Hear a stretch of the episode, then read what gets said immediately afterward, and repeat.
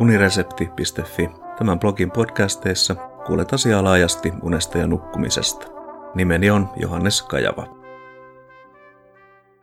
Unettomuutta hengissä selviytymiseksi. Voisiko lyhytkestoinen unettomuus olla täysin normaali reaktio todelliseen tai koettuun, mutta kuvitteelliseen uhkaan? Entä mikä tekee unettomuudesta pitkäkestoisen? Unettomuudessa saattaa olla kyse selviytymismekanismista pelkotilaa vastaan, ja selviytymismekanismi on säilynyt koko evoluution ajan. Biopsykososiaalisen mallin mukaan monet biologiset, psykologiset ja sosiaaliset tekijät vaikuttavat henkilön sairauteen ja hänen kokemuksensa tilanteesta. Alkuun sitaatti Dean Handlilta, Elämme unettomuuden kanssa, koska jossain vaiheessa evoluutiohistoriassamme unettomuus antoi meille mahdollisuuden elää. Sitaatti päättyy. Unettomuuden fysiologisten syiden selvittämisessä poikkitieteelliset lähestymistavat avaavat hedelmällisiä näkökulmia tutkia unihäiriöiden alkuperää ihmisen kehityshistoriassa. Luonnon historian, perinteisten populaatioiden parissa tehtyjen antropologisten tutkimusten ja muun muassa geenifenotyypin ilmaisun tarkastelu ovat nyt käsiteltävän tutkimuksen taustalla vaikuttavia tekijöitä. Pero Cambros ynnä muut uskovat unettomuudella olevan ihmisen kehityshistoriaan kuuluva funktio. Unettomuus kuvastaa selviytymismekanismia, joka ihmisen suvun yksilöille on kenties satojen tuhansien vuosien aikana kehittynyt todellisia vaaratilanteita varten ja on yhä säilynyt mutta joka voi erilaiseksi muuttuneessa nykymaailmassa muodostua haitaksi. Ajatuksena on, että eräät aikanaan tarpeelliset selviytymiskeinot voivat tässä ajassa olla tarpeettomia tai ylimitoitettuja, jopa vaarallisia. Tätä ilmiötä kutsutaan evolutiiviseksi epäsuhdaksi. Unettomuudessa olisi tämän käsityksen mukaan kyse vaikeudesta todellisen, epätodellisen tai puuttuvan uhkan tukahduttamisessa – Unettomuuden ja ahdistuksen välillä on näin ollen kytkös. Hengissä säilymisen näkökulmasta pelko on keskeinen emotionaalinen komponentti, sillä se tuottaa selviytymisessä tarvittavaa käyttäytymistä.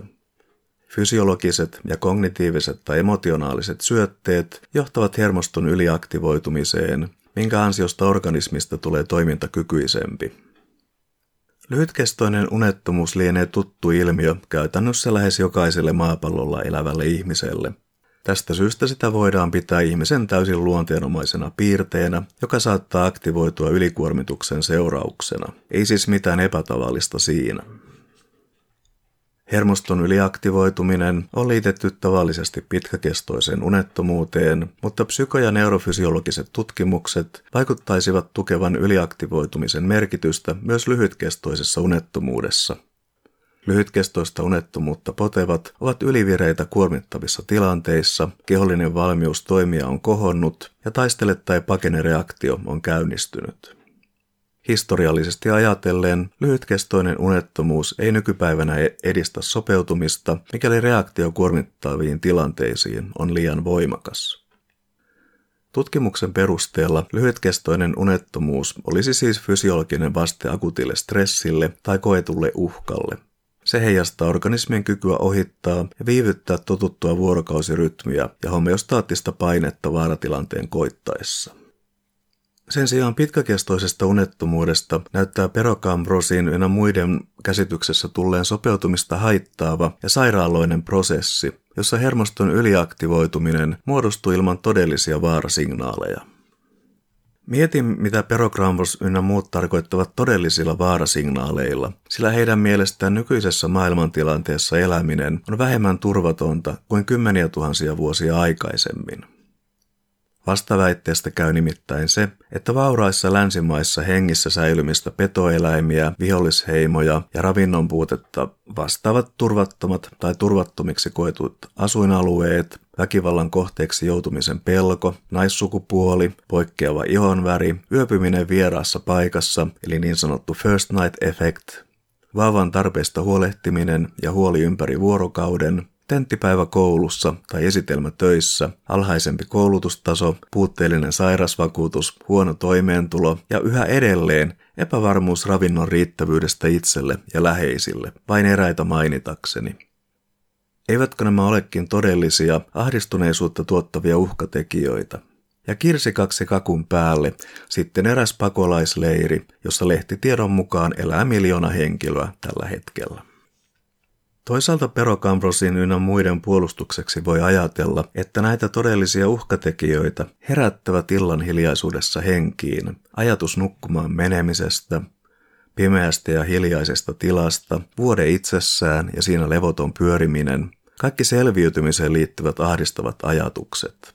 Aamuyöllä madelleen kulkevan kellon ajatteleminen, unettoman eksistentiaalinen yksinäisyys ja niin edelleen. Tutkimuksessa suositellaan pitkäkestoisen unettomuuden, jonka syynä olisi selviytymismekanismin virheellinen toiminta, hoidoksi kognitiivista käyttäytymisterapiaa. Terapian optimituloksena olisi, että liian voimakkaasta uhkatekijöihin reagoimisesta opittaisiin pois. Lääkehoitona nostetaan esille valproaatti, melatoniinia ja eräitä unettomuuden hoidon näkökulmasta kokeellisia lääkevalmisteita. Mainitsen vielä, että tutkimusryhmän teoria on toistaiseksi testaamaton. Kauan sitten aivomme kehittyivät aavistamaan, millaisia todellisia uhkatekijöitä uusi päivä tai vieras ympäristö voi tuoda tullessaan.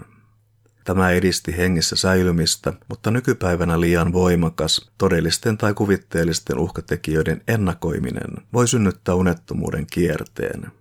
Samalla pitää paikkansa, että monet todelliset uhkat voivat muodostua jatkuviksi, kenties pysyviksi ja synnyttää pitkäkestoista unettomuutta. Tätä kai pitäisi sitten kutsua jälkiteollisessa, kapitalistisessa ja globaalissa maailmassa elämiseen liittyväksi ahdistukseksi. Kiitos kuuntelemisesta ja mikäli pidit jutusta, linkkaa se unesta ja nukkumisesta kiinnostuneille.